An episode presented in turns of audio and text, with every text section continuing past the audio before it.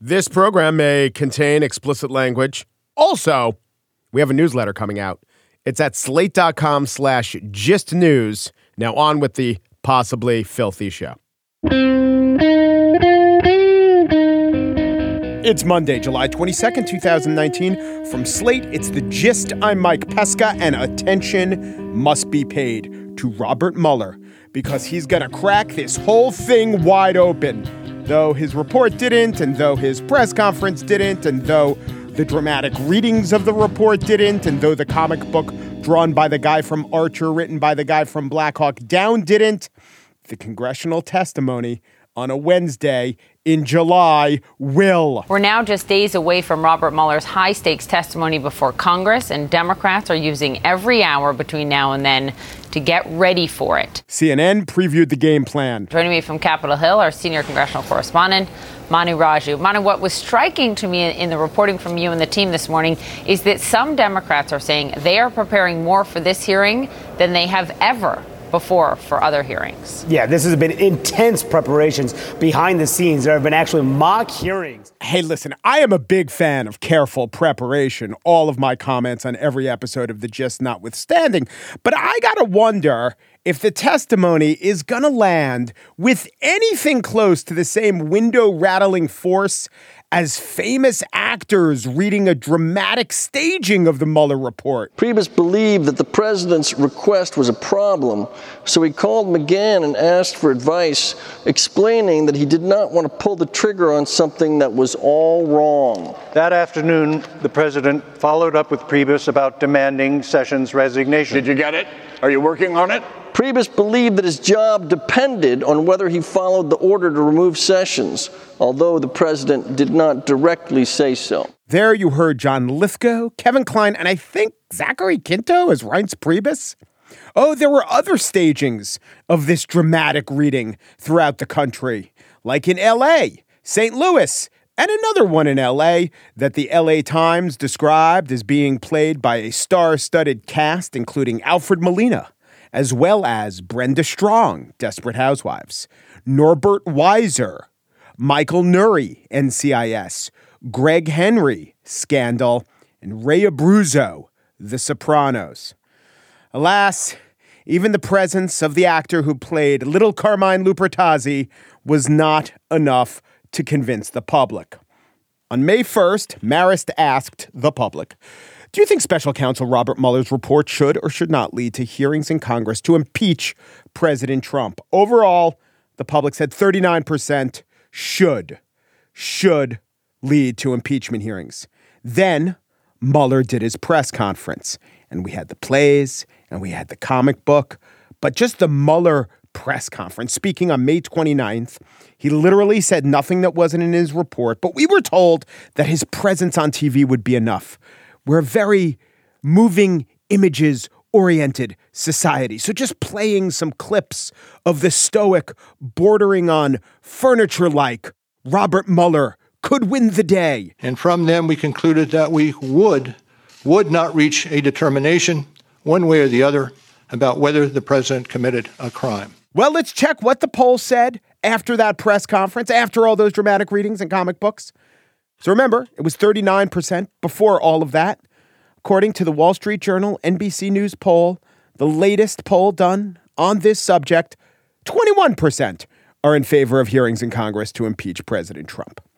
Down six points from a month ago and 18 points from May 1st. Well, I guess there's one last shot Mueller's actual testimony. That's going to be the game changer. Though his stance hasn't changed at all, he will not be going anywhere beyond the report itself, we've been told. But at least this will provide televised images, which of course captivate the nation and will reroute the conversation. I guess the best I could say is we'll see. Or if I know anything about midday congressional hearings in July, we won't. On the show today, a senator scorned, a comedian crying, all in the same person. Was Al Franken wronged? Or is the New Yorker wrong to be advancing a victim narrative? You will find out in the spiel. But first, Maria Konnikova on not just taking it off, but keeping it off. I'm talking about howler monkeys who attack at dusk. No, I'm not. I'm talking about weight loss and the purported impossibility of transforming one's body from corpulent to svelte. Or is that bullshit? Maria Konnikova has the answers. The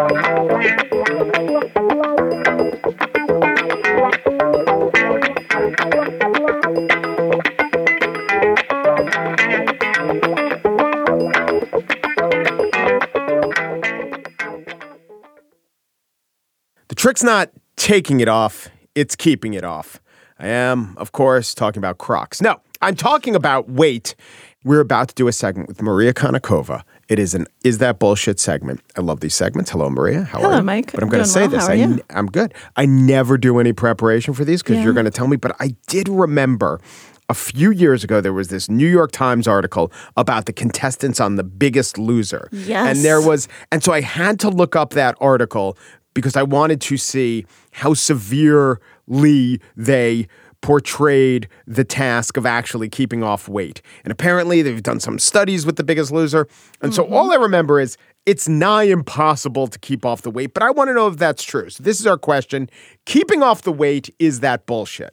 Um, do you know that Biggest Loser study? I did. Okay. Uh, I did read it in preparation for this. Very Yes. good. Yes. is it persistent metabolic adaptation six years after the Biggest Loser competition?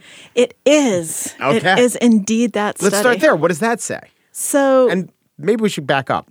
Is this the most randomized test result? Like No. reality show contestants? of course not. Of 16 course of not. them? Yeah. So, first of all, let's just think about who gets on The Biggest Loser Losers. versus.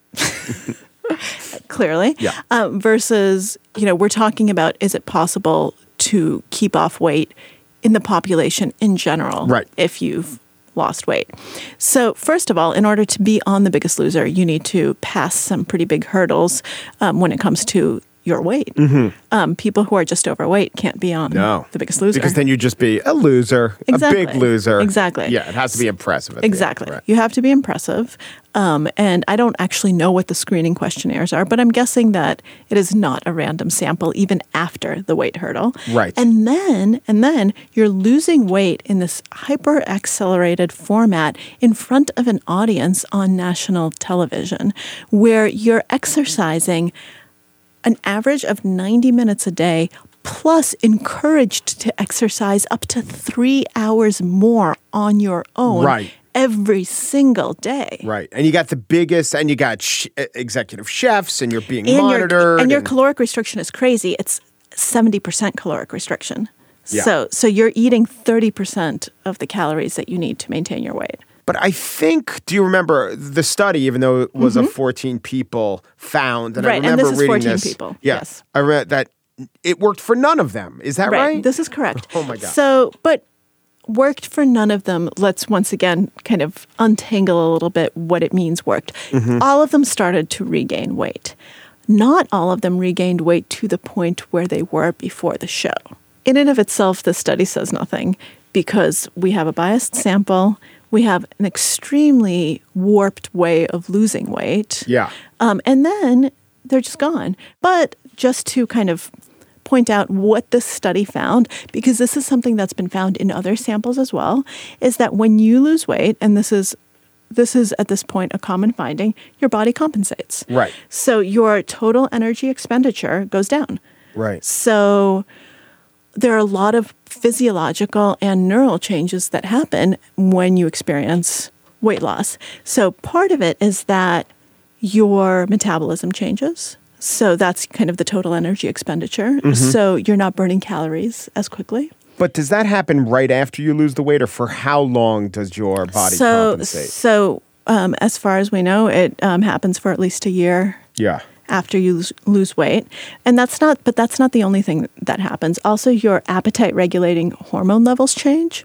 And just to, just to finish up the kind of the biggest loser study and Yes. what's been found in in some of these is that there are also neural changes. So your reward areas the reward areas of the brain their activity increases in the presence of food as opposed to before the uh, weight loss and your emotional control decreases. Um, and the other thing though that they often find, and this comes from other studies, not just the biggest loser, is that it actually doesn't seem to matter whether you lose it very quickly or gradually. Um, it seems to be difficult period. I think I did read that there was a recent study which followed a pretty big group of people because there was one thesis that once you lose weight, you burn fewer calories. You move Yes. less, not burn. Not that's the end result. You move less, and this study, I think, indicated that the weight. The people who lost weight didn't, in fact, move less. They may be burning fewer calories, but it's not because they're moving less. Right. So there are a number of studies that have been done and a number of meta analyses that have been done that look at kind of what's the best data available. Um, and the earliest good one that I found was 2004, and the latest that I found was 2017. All right. So if we go chronologically, um, the first one was a review of weight loss maintenance that followed people for at least six months. And it found that actually, yes, it is possible to keep it off, but you need to pass a number of hurdles. And those hurdles will probably, just like the biggest loser, weed out a number of people. So, first, the more weight you lose initially, the more likely you are to keep weight off, which makes sense, right? If you lose five pounds, Yes. you're probably going to gain those five pounds back. If Right. you lose 50 pounds, it becomes much more difficult to gain all 50 back. That's number one. Reaching a self determined goal weight. So, not one that's just arbitrary, but you set a weight goal for yourself and you reach it. So, this actually will go um, to some of the things that they found a bit later on and in some other studies, which is you have to have a sense of self efficacy and a sense of control Right. over your Oh, own weight gain. And so someone on a So- TV show, like being told what to do, might not Yes, have that. exactly. So a sense of agency is actually incredibly important. They actually looked at in some of the studies that they were reviewed here, they looked at something called locus of control, which means do you think that you control your own fate or do you think that your fate is just externally determined? Yeah. And people who had a more internal locus of control were better able to maintain weight loss. I always have felt that we are the authors of our own fate. Yes, well, that that bodes well for your ability to maintain weight loss. Um, and then the second number of factors is more closely related to kind of that sense of agency because they're all psychological. And I think that these are actually factors that are often completely ignored because people talk about metabolism they talk about you know things like oh what kinds of foods are you eating all of these things are important Superfoods. exactly superfoods Fatty yes, acids, yes. omega 3s. well done well done um, all What of are the these blueberries? Antioxidants. Yes, well done. Oh my Yes. God. Goji Just berries. saying them. goji berries. But there's a lot of stuff that's purely psychological and has to do more with external factors. So, do you have a good social support network? Are you motivated to lose weight personally? Um, how do you handle stress? So, how do you score on tests that measure your response to stressors? Are you someone who gets stressed really easily, or are you someone who's actually kind of able to deal with stressors better? Um, how autonomous are you? Um, how much responsibility do you assume? Um, basically, how stable, how strong, how resilient are you psychologically? because it does seem that for for years and years, I mean, dieting is an industry, and there was the promise of weight loss, and I think we've gotten over the idea of uh, thinking of obesity as like this moral failing. But it did become quite a popular concept to simply assert that permanent weight loss is all but a myth. All right, so let me let me then skip some of the in between studies and go straight to 2017. Yeah, let's get the latest. This is actually a study from the National Weight Control Registry. Harvard did it, published it in 2017. And this is 10,000 people who could maintain a weight loss of at least 30 pounds for at least one year. Oh my God. So that's a lot of people who were able to maintain That's it. 300,000 pounds Yep. of, of, of lost weight. Yes. At least. At okay, least. good, good. At least. Um, and I hate to say this, but we're going to learn very little new. So Damn it. Exercise is Yeah. important. Yeah. Regular meal rhythm, including breakfast and healthier eating habits. Breakfast? I thought, haven't we done it? Is that bullshit breakfast? we have, we have. But this just means it's important to monitor what you eat. In fact, one of the major predictors was keeping a food diary and consistently keeping a food diary, actually writing down what you're eating and weighing yourself. Yeah. And this one said watching less TV. As well. Um, and more freedom. So, the more freedom the person had initially in planning their own program of weight loss and maintenance, the greater their success in the end. Nothing eye opening, nothing earth shattering, but it does seem like it is possible. However, I will rewind all of these studies up a little bit and say people gain weight for different reasons. And I think that we do need to be a little bit careful when we say, is it possible, isn't it possible to lump people together?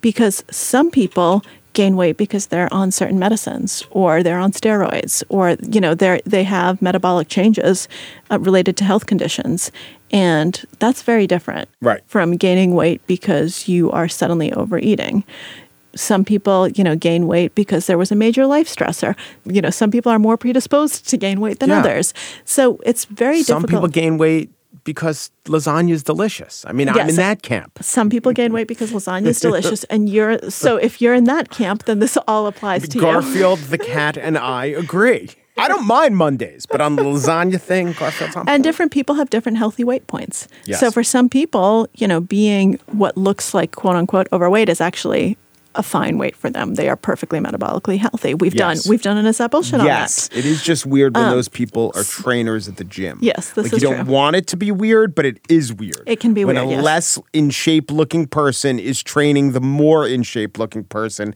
I have cognitive dissonance. Makes me a bad person? Sure, I'm just admitting what I think. So this does happen, but that person doesn't need to lose weight. That's right. Let's so, hope. Yeah. So so we're talking about, you know, when you're saying is it possible?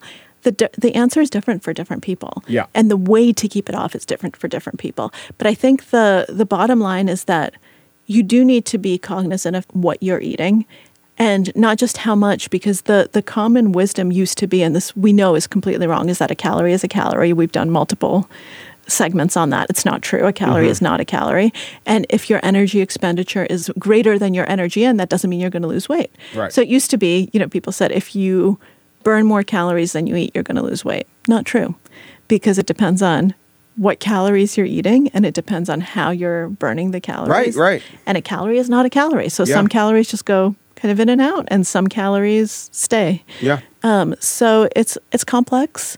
We don't know the answer. Yes, some people are able to maintain weight loss, but it's not easy. I don't think it's easy for anyone. There was not a single study that said, you know, this person lost weight and just kept it off. Easy peasy. Easy. It seems like there is this component of constantly monitoring yourself. And that if you have that, if you have the discipline to do it, if you have the motivation to do it, if you have the social support to do it, mm-hmm. then you'll be able to be successful. And if any of those are missing, it's going to be much more difficult. So And that's probably why a lot of people struggle because that is difficult. The good news is, though, there's no evidence that yo yoing will make it harder to maintain weight loss what in about the future. yodeling? Oh, ho hoing. you know, what about ho hoing instead of yo yoing? So, so Of all the Drakes yeah, slash yeah. So ho hoing actually has very negative repercussions for Yeah. maintaining weight loss. Yodeling, it depends on whether you're actually Swiss or not. Uh Uh-huh. So if you're actually Swiss, it seems like you get a free pass in your genetic Well, code. yodels are, are those uh, devil food cakes with the swirl in them. Oh, see, I didn't even know that. Yeah, Yeah. yeah. For me, There's a yodeling yodel. is Sound of Music. Yeah, I know. But there's a yodel. There's a ho ho. See, I knew the ho ho. I know the hostess. Right. There's a snow. There's like the pink puffy Mike, one. Mike, you're just opening my eyes in this segment Probably- to all of these things I did ideas. not know existed. So it is nigh impossible to lose weight and keep it off. Is that bullshit? Um, that is bullshit because I think it is possible to lose weight and keep it off.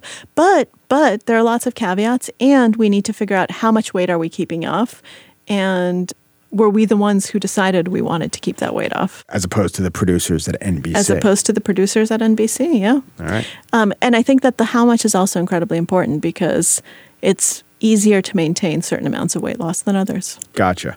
All right. Maria Konnikova is the author of The Confidence Game. She is right now, I have looked it up and I have turned no. my Oh, Wikipedia no. page to show you a yodel. I am now I am now being shown this horrific picture of this incredibly processed looking thing. No, Um, no, this is a yodel made at Ansel Bakery. What do you? No, no Oh, that's oh. a Drake's yodel. Dominique Ansel's yodels. Yeah, the I yodels. see, I see. We need a disclaimer right here. Dominique Ansel, as far as we know, does not make yodels. Yes, He's very litigious. not- we don't want to say. yes, yes. Yodels, according to Wikipedia, are similar to Hostess brands Ho Ho's Oh, and Little Debbie's Swiss rolls. All right, next time I hope I will have an assortment of them waiting for me. Maria Konnikova, thank you very much. Thank you, Mike.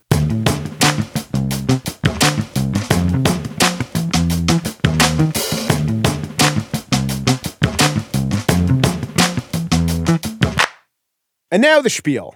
Former Senator Al Franken regrets leaving the Senate. He was accused by radio host Leanne Tweeden of forcibly kissing her under the guise of a rehearsal of a skit that he wrote during a USO tour more than a decade ago. According to Tweeden, the skit was written with her in mind simply as a ruse to harass her. Reporting by the New Yorker out today proves that that is not true. It also shows what had been reported before, but now in much greater detail, how Tweeden coordinated with Sean Hannity, The Drudge Report, Fox News, and other conservative sites to maximize the damage to Franken.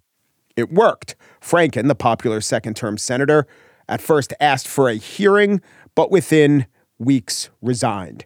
This after seven more accusers stepped forward and members of his own party, especially a group of female senators led by New York's Kirsten Gillibrand, called for his ouster. He gave it to them. Now, a number of senators tell the New Yorker that they regret calling for Franken to step down. Seven went on the record. I can't say this surprised me. Last week, when I was interviewing Senator Michael Bennet, I asked him about Franken. Do you miss having Al Franken in the Senate? I do miss having, having Al Franken. Because I would watch a lot of committee hearings, and he sat He next did. to you. We sat and right he, next- It seemed like you liked each we, other. we liked each other. He he was a really smart guy. He took his job very seriously. He loved being in the Senate, and I know it's you know it's uh, it's really unfortunate, um, but I miss him. Do you blame any members of your party for leading his ouster? I don't. The reason that I had the intuition that Bennet was fond of Franken was that in preparing for the Bennet interview, I had watched a lot of Senate education hearings.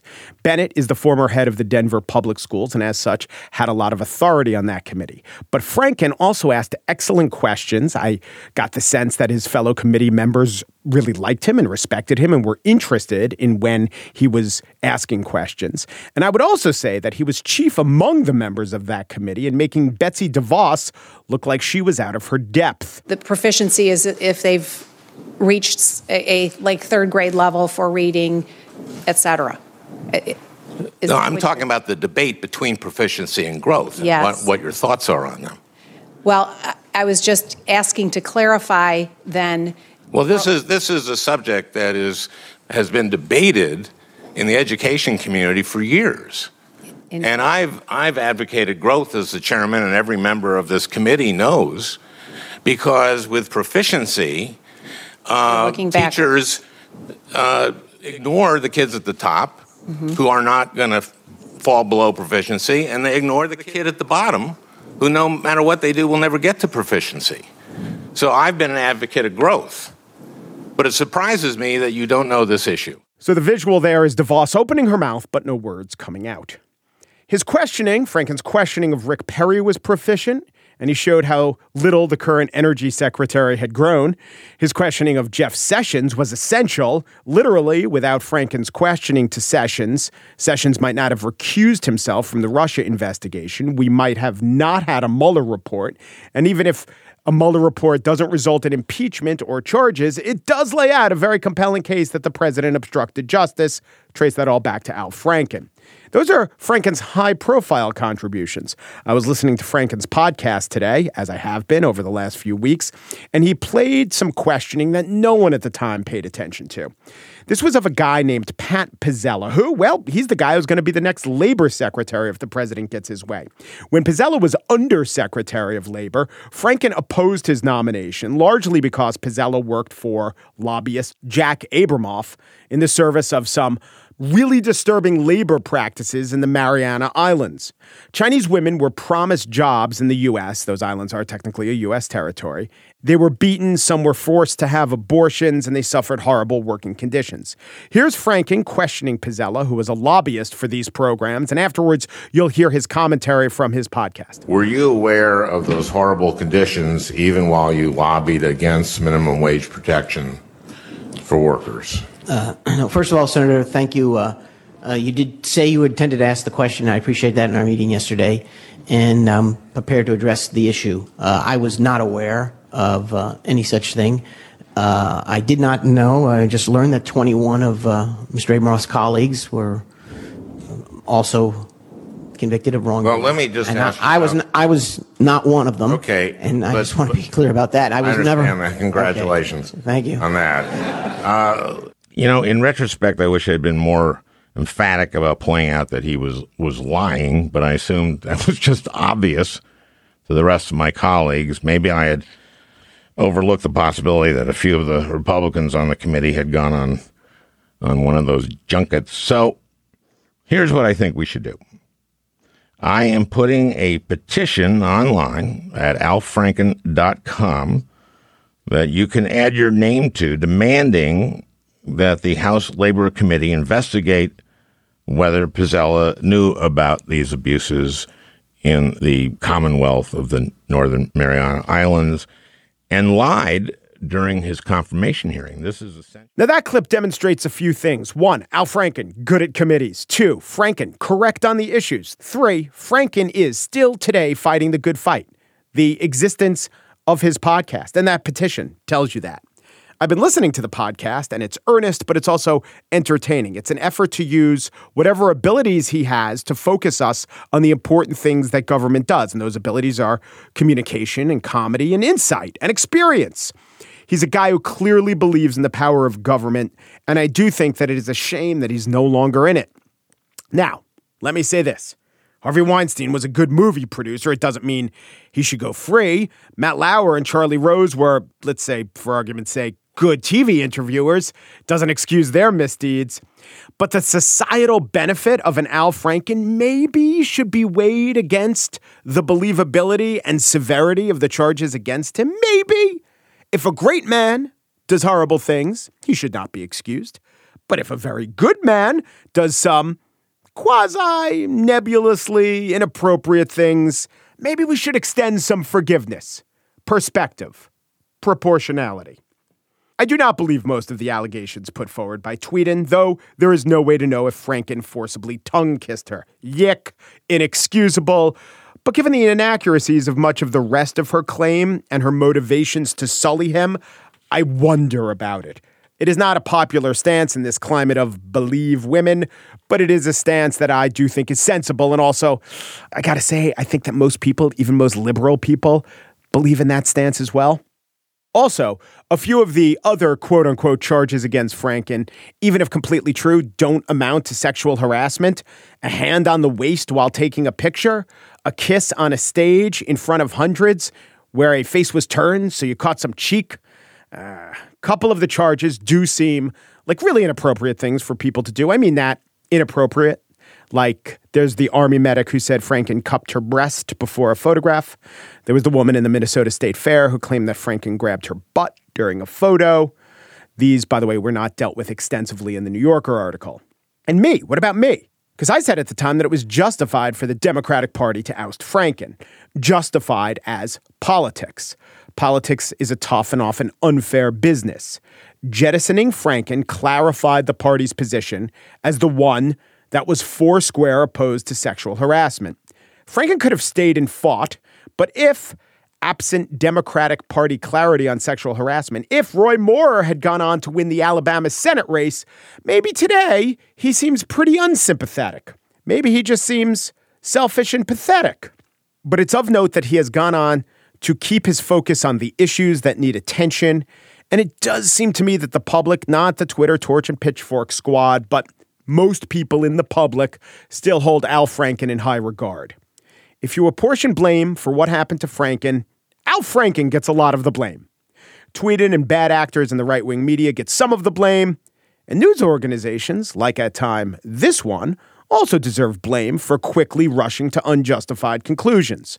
Within hours of Leanne Tweeden's first unvetted accusation, Slate, calling Franken a misogynistic fraud, wrote, quote, there is no rational reason to doubt the truth of Tweeden's accusations, no legitimate defense of Franken's actions, and no ambiguity here at all. End quote. Well, there was a ton of ambiguity, and there still is. Even knowing what we know now, you couldn't precisely say that Senator Al Franken was a victim, but you can very precisely say he's no longer a senator.